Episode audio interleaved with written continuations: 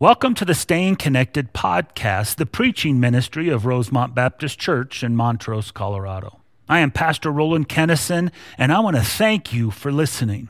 Rosemont Baptist Mission is passionately bringing people face to face with the life changing power of Jesus Christ. It's our prayer that through this podcast, you will hear our passion for the gospel and people's need to hear it, and that you will truly experience the transformation that only Jesus Christ can bring. Today, we're going to continue our series in the book of Amos. I pray you find the following sermon encouraging and challenging and will build you up in the faith of our Lord Jesus Christ. And one more thing before we begin. If any of the sermons in our podcast have been helpful to you, would you please let us know?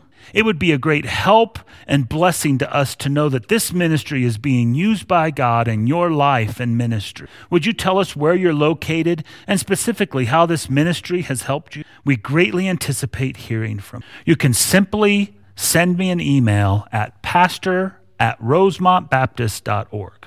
Now, Let's begin our time today. We'll be in the book of Amos. We're making our way through the book of Amos in the Old Testament.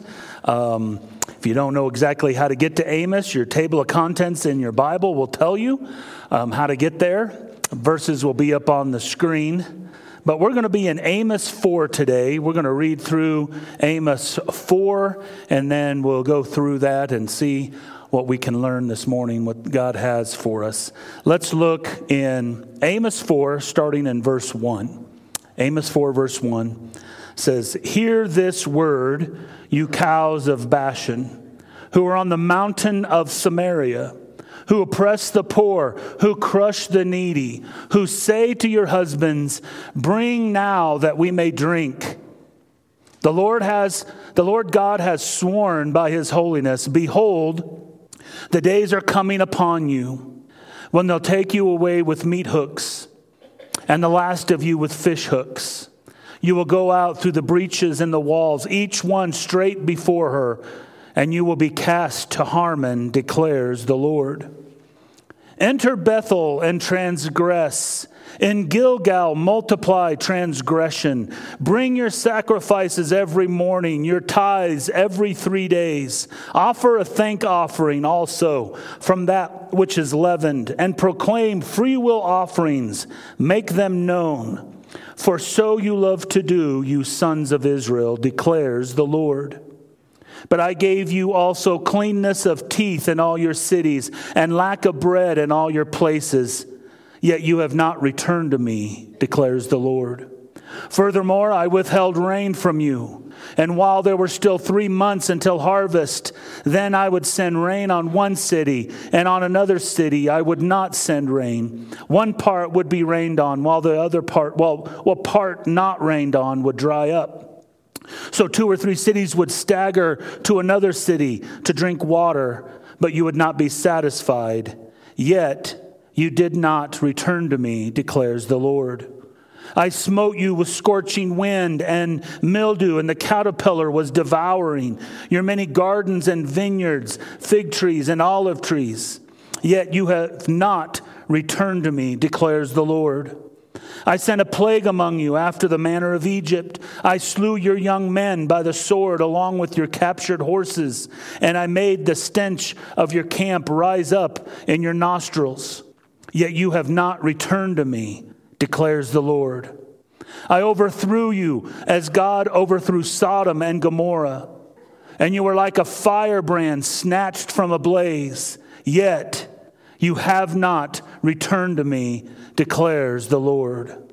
Therefore, thus I will do to you, O Israel, because I will do this to you. Prepare to meet your God, O Israel. For behold, he who forms mountains and creates the wind and declares to man what are his thoughts, he who makes dawn into darkness and treads on the high places of the earth, the Lord God of hosts is his name. Let's pray over this passage this morning.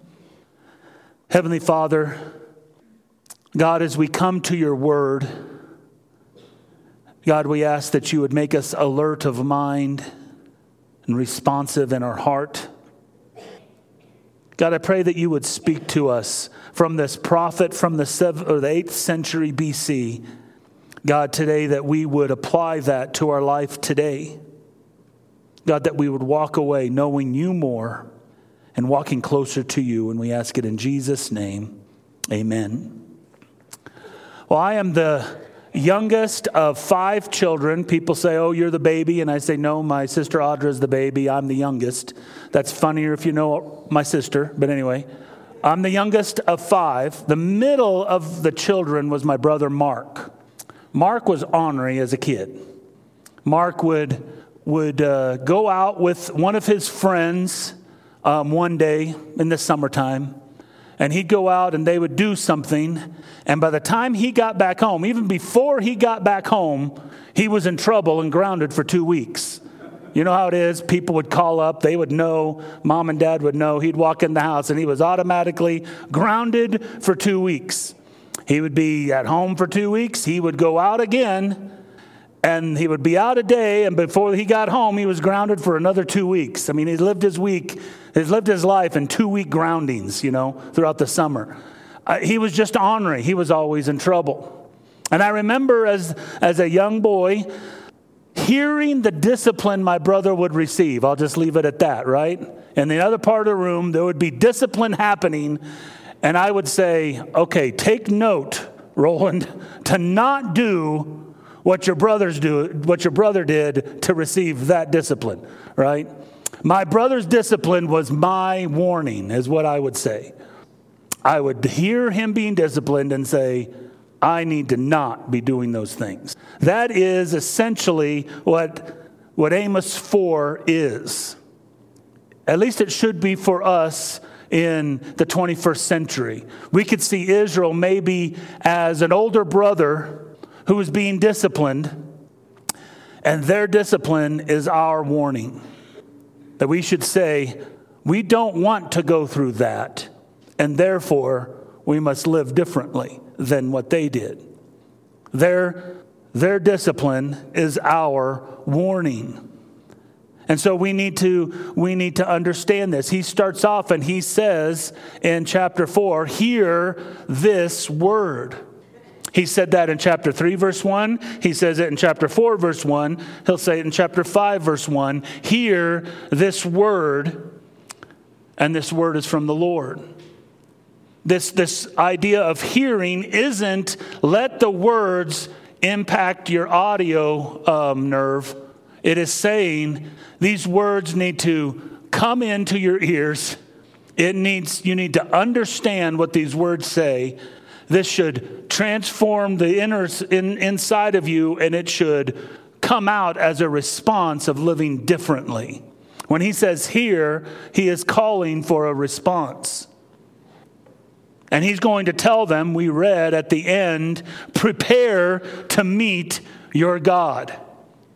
Now, this is incredibly, and it's an incredible warning, or it's a, it's a time of hope, depending upon where you're living.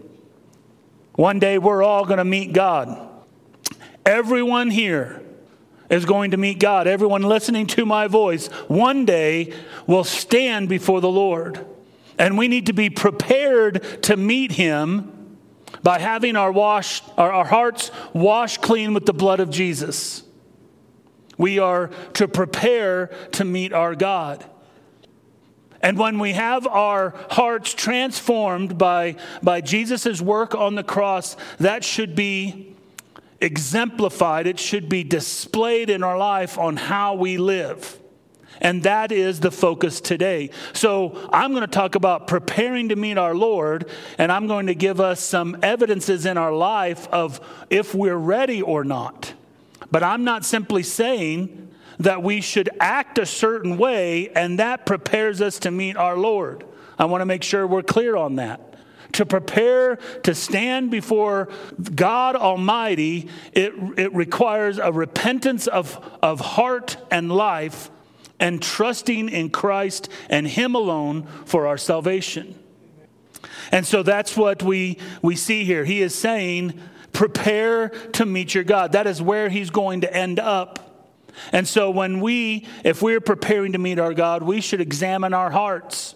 and we should see what our life looks like. And if our life is, is exemplifying things that are godly, that is a good thing. If our life is exemplifying things that are not, then we are not ready. And we get ready by having Jesus. Okay, I hope we got that clear. So let's look at the first thing. When preparing to meet our God, examine our hearts, see if it's filled first with oppression or compassion. Look in verse 1, 1 through 3. Hear this word, you cows of Bashan, who are on the mountain of Samaria, who oppress the poor, who crush the needy, who say to your husbands, Bring now that we may drink. The Lord God has sworn by his holiness. Behold, the days are coming upon you when they will take you away with meat hooks, and the last of you with fish hooks. You will go through the breaches in the walls, each one straight before her and you will be cast to Harmon, declares the Lord. Is your heart filled with oppression or is it filled with compassion? Now, there are things in Scripture that sometimes you come across as a pastor and you say, I'm not sure I really want to preach this. And this is one of those times because Amos calls the women of Samaria cows, and I don't want to do that. Okay? Need to make sure we understand what he is talking about. This is to the women, and he calls them the cows of Bashan. Now, we have to remember that in, in biblical times, the way they spoke about beauty was a different measurement than the way we talk about beauty. Turn to Song of Solomon anywhere and listen to how he woos, how Solomon woos his bride, and he says, Your hair is like a flock of goats running down a hill. And that just warms the cockles of the heart. He says, Your teeth, my love, are like shorn sheep. All of them are still there. That's what he says. He says, Not one of them have lost their twin. They have a different gauge of beauty, okay? So when he talks about the cows of Bashan, he is not talking about size.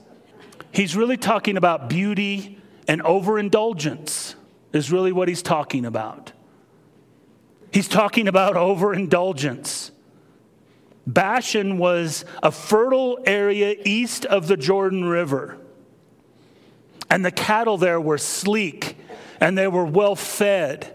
Someone, one commentator said, this would be like saying these are the, the grass fed Aberdeen Black Angus cattle. They are the best. They are the best out there and these were, were they were called cows again not because of some derogatory comment but because of how beautiful it was to see those cows on the hillside but also because of their overindulgence. And we see that in what's being said here. The samaritan women remember amos is our sheep shearing cow milking fig picker from the south and he has made his way from the south all the way up to Samaria. And he stands in the city square and he is talking to the wealthy and the privileged of the northern kingdom. And these women there were wealthy and they were pampered and they were lazy, it indicates and they would they would it says here they would oppress the poor and crush the needy. They would violate and defraud and they would commit violence against the most vulnerable of the society. And if it wasn't them they would they would cajole their husbands into doing it. And we see that. They said husbands i need more drink as i lay here throughout the day, go make some more money by cheating the poor. And the husbands would go do that. The word husband here in verse 1 is really the word Lord. And what we see here is that the women would say to the lords of the household, so to speak, and would go command them to go do things. Everything was turned upside down. Go get me more drinks as I lay here. Go oppress the poor and the needy so I can have more. And what we see is that these women stand in direct contrast to a Proverbs 31 woman. In fact, if you read some of this passage and then you read Psalm 31, you see some very similar words used in contrast. For example, if you turn to Psalm 31, starting in verse 20, the, the Samaritan woman oppressed the needy and oppressed the poor and crushed the needy. But the Proverbs 21 woman, it says, she extends her hand to the poor and she stretches out her hand to the needy. You see the difference? One is offering a hand of help, and the other is using their hand to crush. It's in direct contrast. The Samaritan women's call to the husbands and demand more from them. I want more. Go get me more. Where the Psalm, or sorry, the Proverb 31 woman in verse 26, it says, She opens her mouth in wisdom, and the teaching of kindness is on her tongue. She looks well to the ways of her household and does not eat the bread of idleness. The picture Amos is picturing, or the picture that Amos is painting here in, in Amos 4 is that these women were laying around and drinking all day with nothing to do but gaining more stuff. And he says, Listen, what he's, what he's really painting here is that the women are as guilty as the men. In chapter 3, everything, well, everything in Amos, he has been bringing judgment upon those who are God's people, who are not following after him, who are following after idols. And he's saying the women are as guilty as the men. It's not just the men problem. And he says, God, the Lord God, the, the Adonai Yahweh, Lord Yahweh has sworn by his holiness in verse 2. He promises judgment's coming. And he swears by the greatest thing he knows to swear by. God's yes is yes and his no is no. But he says, I want to make sure you understand that I promise, as sure as I am holy, this judgment is coming. It's used only one other time where it says he has sworn by his holiness. And it's found in Psalm 89, verse 35 where he swears by his holiness that David's throne will endure forever. And we know that's fulfilled in Jesus Christ. Just as sure as David's throne will be endure forever throughout all time, God says this judgment is coming to these women. The judgment's coming because they were about oppression instead of compassion. And if they were following after the Lord, if God had truly transformed their life, compassion would ooze out of them. They'd be a Proverbs 31 woman. You hear what we're saying? They were about oppression. Based on God's otherness, his, his entire other, otherness, God is different. He is above and beyond his creation. He is holy. He is distinctively holy. And based on that, he says, judgment's coming. And he says, listen, you're going to act, you you act like cattle. We're going to be treated as cattle. They're going to put hooks in, into you, meat hooks and fish hooks, and they're going to drive you out of this city. And what we find is that's what Assyria did. Assyria would come into a city and specifically, some of the women they would take and they would put hooks in their noses or hooks in their mouths or in their lips, and they would drive them out. And he says there's holes going to be in the wall of Samaria, this capital city, and they're going to go out line in, in a in single file so that they couldn't escape. They couldn't get in a group and try to try to escape. They're going to be led out to Assyria. He says, in fact, they're going to go to Harmon Here's the deal no one knows where Harmon's at. Some think it's Mount Hermon, some think that there, there's other things, but no one knows. And I think that's the point. They're going to leave these wealthy, influential, pampered women are going to be taken away at judgment and they're going to go someplace no one knows. They're going to be forgotten and they're going to disappear. That is the judgment God says is coming upon them not because of anything other than they were about oppression instead of compassion. Guys, we, we, need to have compa- we need to have the compassion of Christ. If we have Jesus Christ into our life, the compassion of Jesus must flow out of us. When we see other people, it should be not something we work at, it should just flow out of us, seeing, seeing other people. In, in, um, on May 16th, 1989, a 15 year old Christopher Sercye, he was playing basketball. Um, I don't remember exactly what city they were in, but they were playing basketball and he got shot in the chest. And he was less than a block away from Ravenswood Hospital. And so their friends ran to the hospital and said, Our friend has been shot. Come and take care of our friend. And the hospital staff said, We're not going to go because he's not on hospital grounds. He's not here. So he's not going to get treatment. Well, they're 15 year old kids. They're trying to do whatever they can to get their friend there, but their friend's just shot. Finally, they got a policeman who was able to drag this kid to the hospital eventually, but it was too late. Afterwards, like within an hour, Christopher died. They, of course, sued, and there was, a, there was a, a suit that was done, and they won. The hospital is now closed down, as you might imagine. Here's the point this, this child bled to death in the shadow of the hospital because there wasn't compassion for the hurt. It was a rigid, he's not here, and so we're not going to help him. See, that can't be our heart.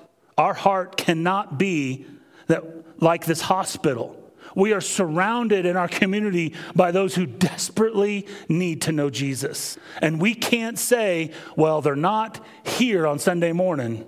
And if they were here, then they'd hear the gospel. We can't say, we can't let them die in the shadow of our building not knowing Jesus. Our compassion has to be broader than that.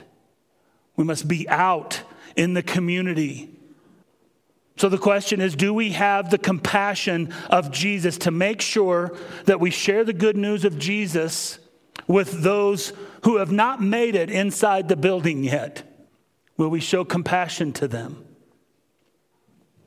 He's going to tell them, prepare to meet your God. When you stand before God and He examines your heart, is He going to see oppression or is He going to see compassion? Based in Jesus Christ but what's, going, what's he going to see? Second, what's he going to see? When you stand before God, are you going to come to him based on religion or relationship? Religion or relationship. Look in verse 4 and 5. 4 and 5, Amos says, Enter Bethel and transgress. In Gilgal, multiply transgression. Bring your sacrifices every morning, your tithes every three days. Offer thanks, a thank offering also from that which is leavened, and proclaim free will offerings. Make them known. For so you love to do, you sons of Israel, declares the Lord. This is satire. This is like Amos saying this. This would be uh, equivalent if I was saying something like this. I'd say, Come to Rosemont so you can sin. Worship with us today so your sins will increase. Well, that makes no sense, right? That's what Amos is saying. Amos is saying in the very act of their religion, their sins are multiplying, even though they are rigidly following the law. They're rigidly following, the, they kept the law very strictly. First, he mentions Bethel and Gilgal. These are sacred places in Israel's life. Bethel, you might remember if you know your Old Testament stories, Jacob ran from his life because he stole his brother's blessing. Esau was after him. He ran from the Lord and he stopped one night and he, he fell asleep and he had a dream of angels ascending and descending. And he met God there. And when he woke up, he called that place the house of God. That's what Bethel means. It's a sacred place in Israel's history. Gilgal is the place where, when the, the people of God finally made it through the wilderness 40 years, they're ready to enter into the promised land. They're standing at the edge of the Jordan River. God dries up the Jordan River and they cross over on dry land and they set up 12 stones as a remembrance. God has brought us to the promised land, and that place is Gilgal. It was also the place where their first king was anointed and, and made king. Gilgal is an important sacred place in, in Israel's life. But what we also found is when the kingdom split, the southern two tribes called Judah had Jerusalem where they worshiped. The 10 northern tribes, that's called Israel, the first king, Jeroboam the first, said, We need to make places of worship here so they won't go down to Jerusalem and I'll lose my people. So he set up places of worship in Bethel and in Dan, and he set up golden calves, and he said to the people, This is your God. And the northern 10 tribes engaged in idolatrous worship from that point on. They acknowledged these sacred places, but they were totally engulfed in idolatry in these places.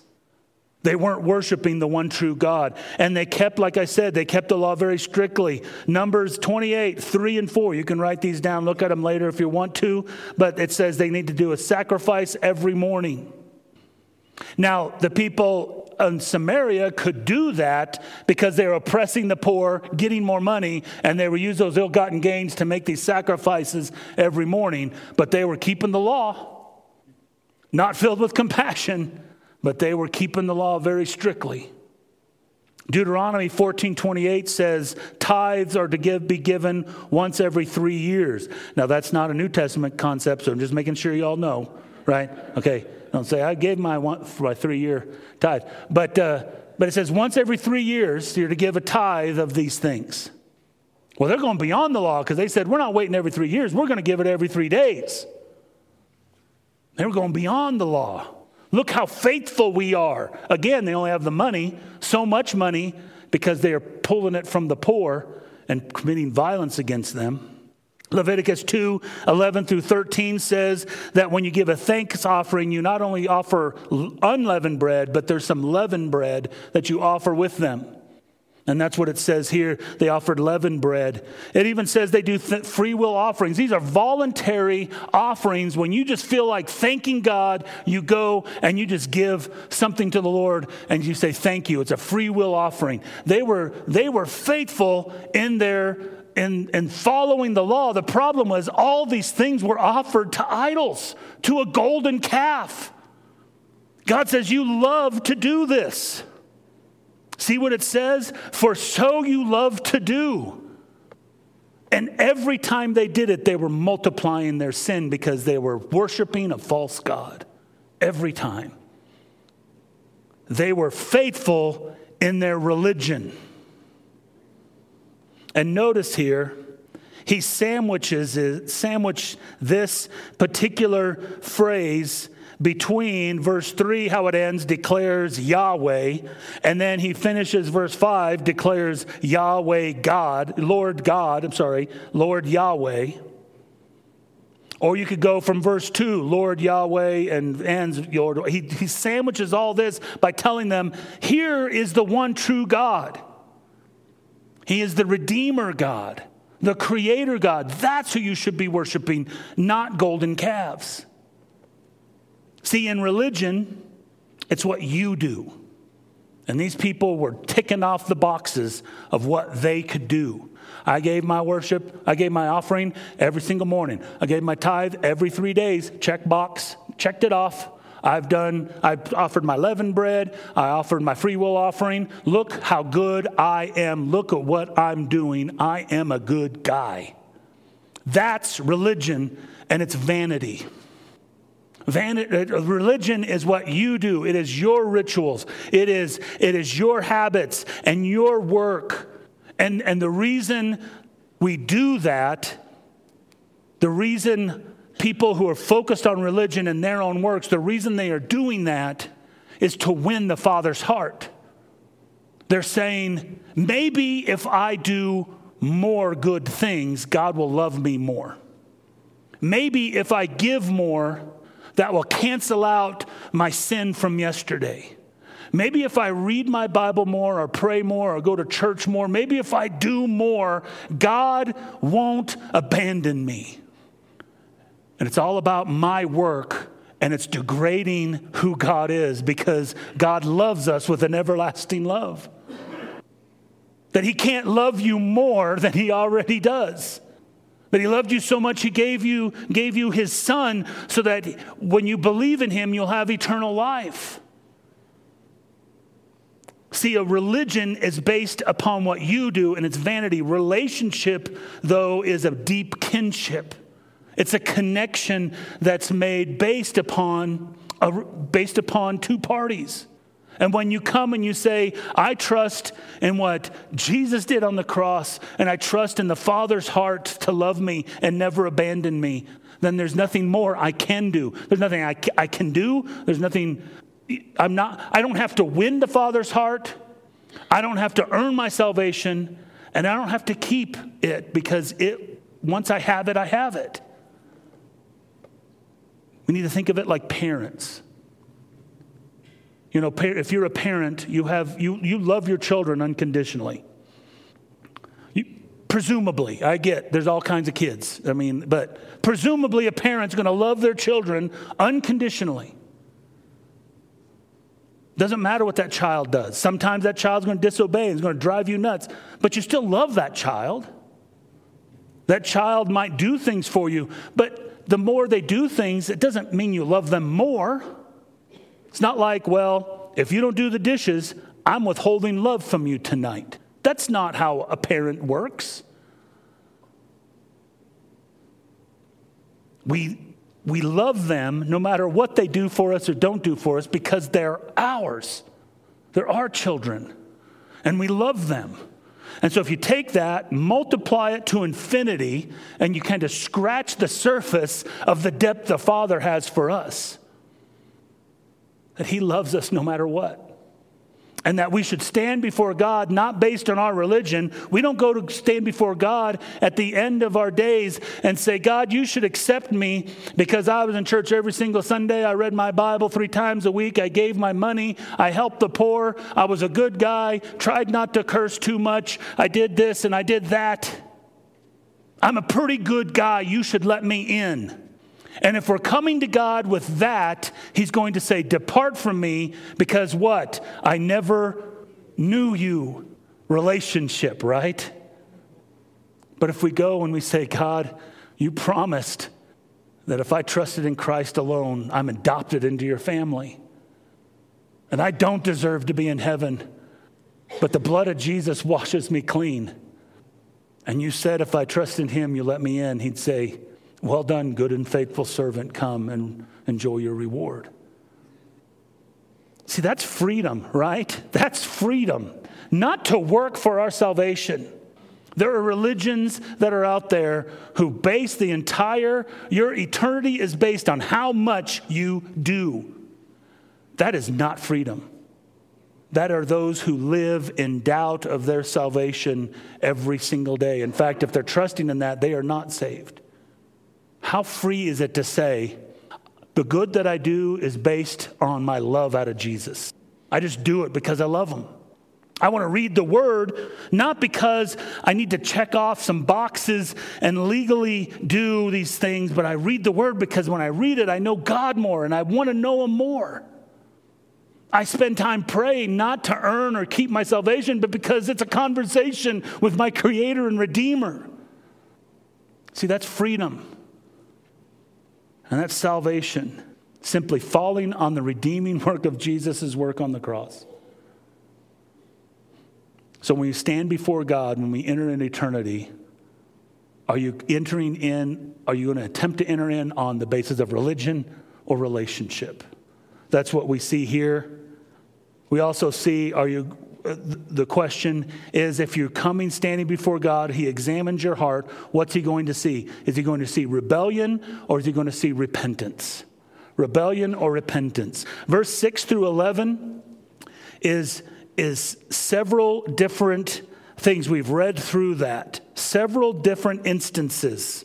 And what we see here is Israel's obstinance and rebellion. God uses instance and circumstance and issues in life over and over again, and they reject him. But what we also see in that is God's unrelenting, unremitting love for us.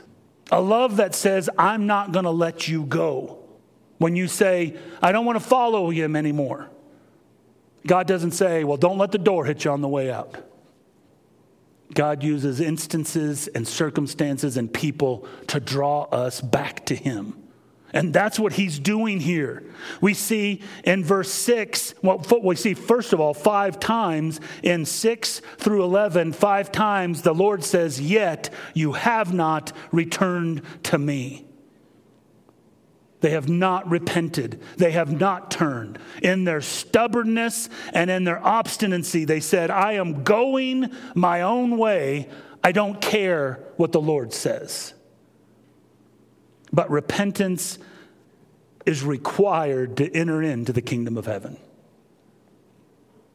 Verse 6, he says he used famine the Bible is, is just awesome in some of the things. He says, I gave you cleanness of teeth. That's not, that's not dental hygiene. That's saying there was not enough food to get stuck up in there, right?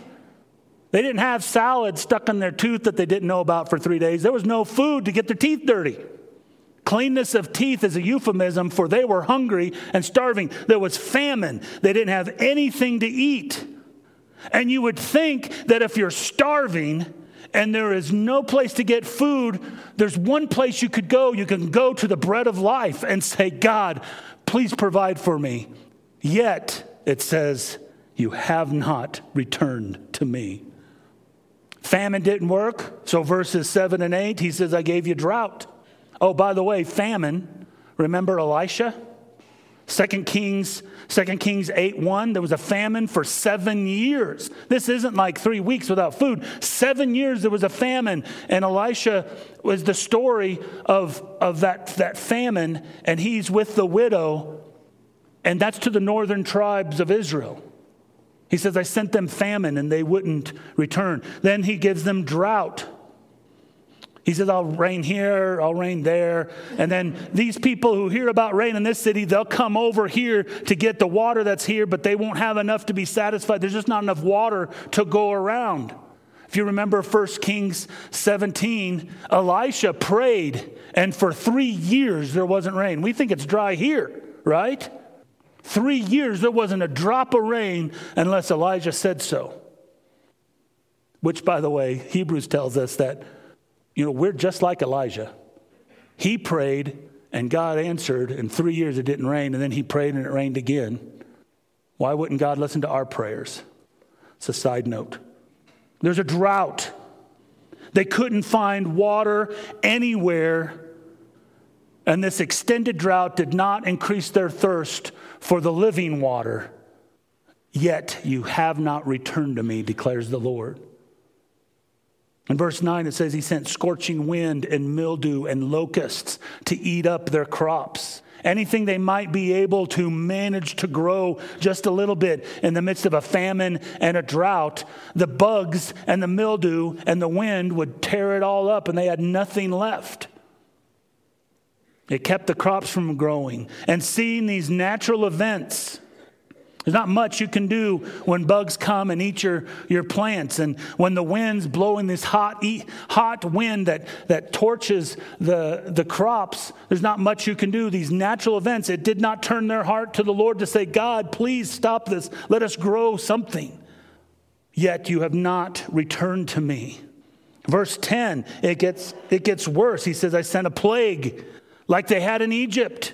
Remember Egypt? I mean, they had bugs and frogs and, and, and blood in the water, and there, there was all kinds of things. He said, I sent a plague like they had in Egypt, and people were dying. And then he says, if that didn't do it, I sent people with the sword, military operations coming in and killing people. There was people dying here from epidemic and war, but it would not have, the heart of the people would not turn to the Lord. And in verse 11, it says, he goes back to Genesis. Back to Sodom and Gomorrah. I overthrew you as God overthrew Sodom and Gomorrah.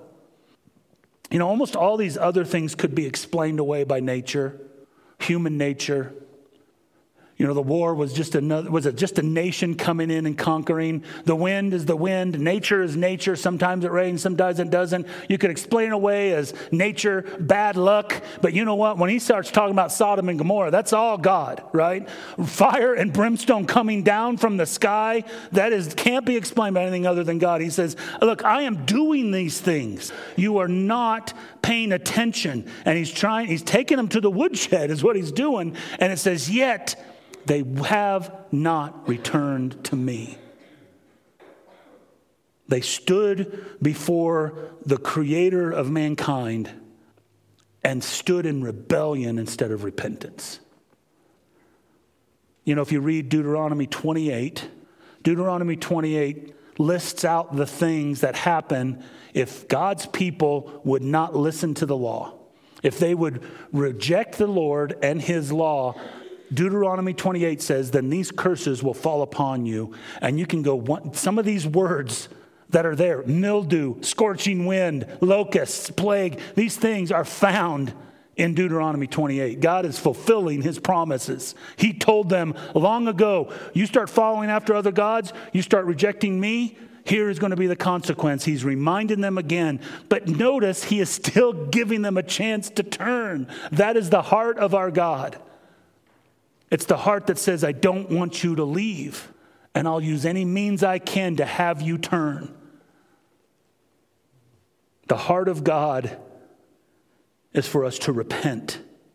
In God's economy, it takes repentance of saying, I'm going my own way. I'm walking my life. I'm doing the things I want to do. I'm putting things in my body I want to put in. And God says, I need you to turn from that and we turn away, turn our back to it, and say, my, those desires are no longer mine. I want my desires to be God's desires. I want my life to reflect His life. I want to, to be the kind of person He wants me to be. That is repentance, and that's what God requires. God used the law, He used the words of Amos, He used physical disciplines to turn His people back, and they refused to turn back. You can turn to the last the last prophet to the northern kingdom, Hosea.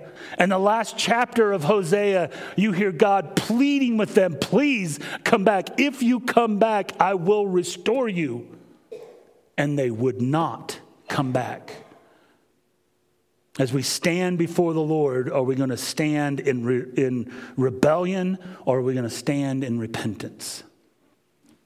There's a story of a man who came down at the end of the service. The pastor called for a response time. He came down and he prayed, and he prayed the prayer, the same thing he had said every time he came down. The pastor heard it over and over again God, clear the cobwebs out of my life. As the pastor heard that prayer one more time, he interrupted and said, God, just kill the spider, right? Just kill the spider. That's the repentance part. We are, re- repentance is not simply asking for forgiveness and then saying, God, I committed this sin, please forgive me, and, and might as well forgive me tomorrow when I plan to do the same sin again. That, see, that's not repentance. Repentance is, is killing the source of temptation, it's killing the spider. So the cobwebs don't show up. It's a reversal of thinking, it's reversal of desires and direction. It's grieving over our sin and turning from it. Look in Joel, Joel chapter 2, verse 13, or sorry, 12 and 13. Listen, our, our God calling us to repent. Joel 2 12. Yet even now declares the Lord, return to me with all your heart and with fasting and weeping and mourning and rend your heart and not your garments.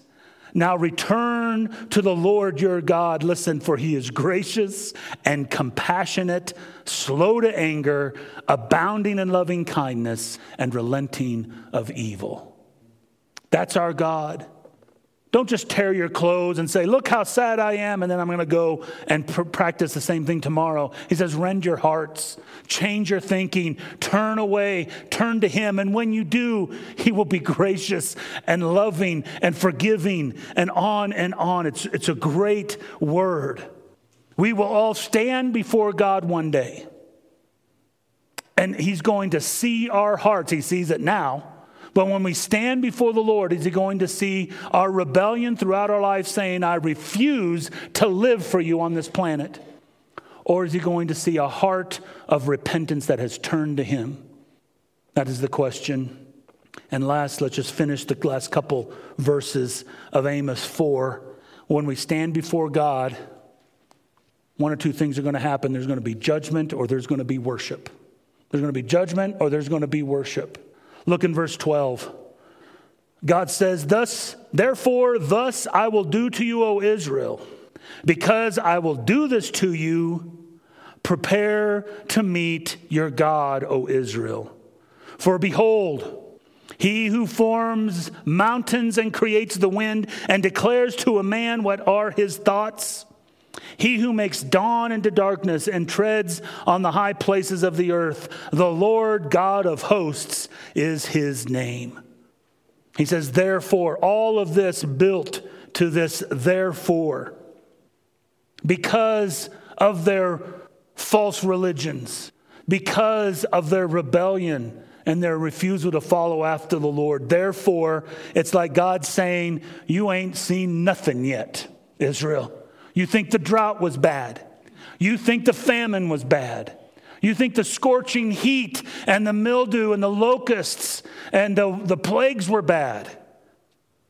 The judgments of God are not coming anymore. God Himself is going to come, and you'll stand before Him and answer for your unrepentance. That's what he is saying. Prepare to meet your God. He sent his judgments and they've rejected him. They've ignored God through the judgments. Now God's going to stand right before them and they will not be able to ignore him. They can sure try, but they will not be able to. Prepare to meet your God. Guys, this is a terrifying warning or it's an incredible message of hope, right? That we're going to stand before God and if we do not know Jesus, if we have not let Jesus transform our heart, that should terrify us, and it will terrify us if we don't have Jesus. But if we stand before God covered in the blood of Jesus Christ, it'll just be a it'll be a homecoming. it'll be a time of welcoming and worship. Prepare to meet your God. And who is this God? He says, Behold. Remember when we see behold, remember what that means? It means looky here. Looky, here. look who this is. Look who this God is. It says, He's the one who makes the mountains. That is, it is He who is the creator. He creates the mountains. The mountains are, the, are like the most stable, most permanent uh, evidence of God's creative power, right? The San Juans have been the San Juans forever right? They ain't changed. Some of you have lived here your entire life, and Sneffels looks like Sneffels. It hasn't changed, right? Those mountains stay. It is God's permanent witness of his creative power, and God molded them like a potter molds pots. And it says he creates the wind. And some, some believe that even is talking about breath. It's the same word as breath in Hebrew. So whether he creates the wind, we never see the wind. We have wind all the time. Growing up in Kansas, there was wind all day, every day. It was just a matter of how strong it was, but there was wind all the time. Where'd it come from? I don't know. It came from God. He created it. But more importantly, where did our breath come from? We breathe because God determines we breathe. He is the creator. He's the all powerful creator and sustainer of life. And one day we'll stand before our creator and answer for our life. He's the creator, he's also the, the redeemer. It says that he declares to man what his thoughts are. And there's debate whether or not this his thought is God's thought or man's thought. It's capitalized in my Bible and uh, in the New American Standard. My point is this God revealed his plan to the world through the Word, through Jesus Christ coming in the flesh and saying, The kingdom of God is at hand, repent, for the kingdom of God is at hand. God reveals his redemptive plan. Right now in Amos, Amos is standing before Israel, revealing God's plans to the people. God reveals his heart to his people and says, This is what you can expect. It's not a secret, it's not hidden, it's out in the word. And the word is this the central message of the entire Bible is our God is a redeemer. He redeems us and buys us out of slavery and brings us into his family as a father. That is the message of Scripture. He is our Redeemer, and He is the one who is sovereign. He makes dawn into darkness. There are mornings you wake up and that sun is so bright coming into your room, you think, How can it ever be dark again? You know, it's just like so bright. And God, somehow, in His power and majesty, turns that brightness and it turns to dark. Far too quick right now, right? But the days are getting longer. Days are getting longer. But He turns that dawn into darkness every single day. It's the sovereignty of God. It says he treads on the high places of the earth. It just simply says God walks wherever he wants to. There could be a country that says, God, you're not allowed in our country. And God says, Yeah, watch this. And he just steps right in because he can step in any place he wants to. Our God is sovereign and he tramples over the high places. He is the creator, He is the redeemer, He is the sovereign God. That's who we'll stand in front of. And Amos makes sure we know at the very end of chapter 4 who this is. And he says, This is Yahweh Elohim Sabaoth. That is his name. Yahweh Elohim Sabaoth. Yahweh is the word Uh, is, the, is the proper name of God we find in Exodus 3 when he says, I am that I am. I am the self existent one. I am the God who is. All the other gods aren't, right? There is one God who is, and that is Yahweh. That's what his name. It's based in the word to be. He is the self existent one. Elohim is just the word that means God, and he's simply saying, I am the one who is, and I am the one true God. And Sabaoth is what you see here hosts. It has to do with military force and armies. He is the God who controls not only the heavenly armies, but God controls every army on the planet. When He wants, they'll do what He wants them to do. Who is our God? The self existent, one true God who is the most powerful person in all creation, beyond creation. He is God. And so that's why we worship Him. And if we stand before God in rejection of that, we shouldn't anticipate anything other than judgment. But when we stand based upon our relationship with Jesus Christ, it won't be judgment, it'll be worship that we, we encounter there at the end. We have these four aspects of, of, our, of our life oppression or compassion, religion or relationship, rebellion or repentance, judgment or worship. The liar, where we fall depends upon relation to Jesus Christ. So, my simple question as we end today is where are you at with Jesus Christ?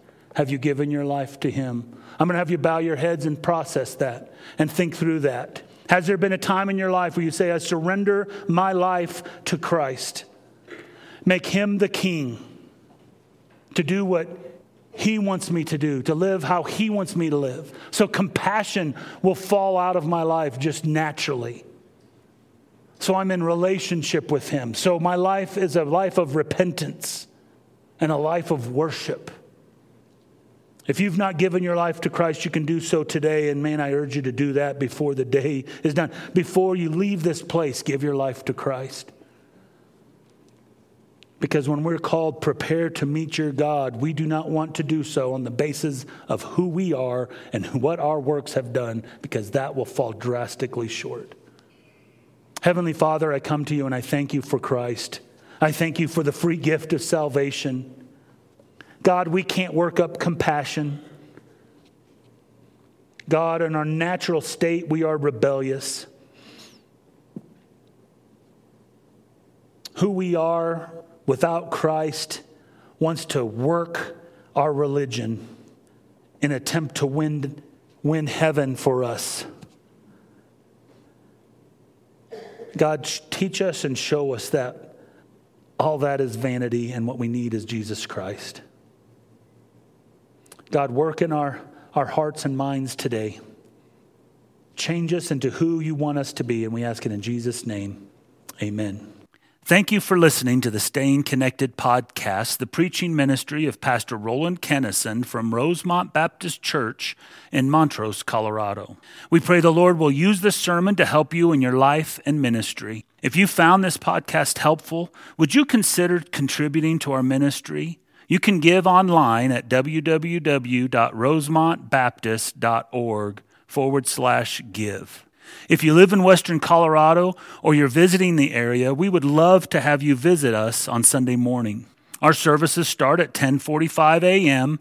You can also watch our worship service live through our website at rosemontbaptist.org. Now, to him who is able to keep you from stumbling and to make you stand in the presence of his glory, blameless with great joy, to the only God our Savior, through Jesus Christ our Lord, be glory, majesty, dominion, and authority before all time, and now and forever. Amen.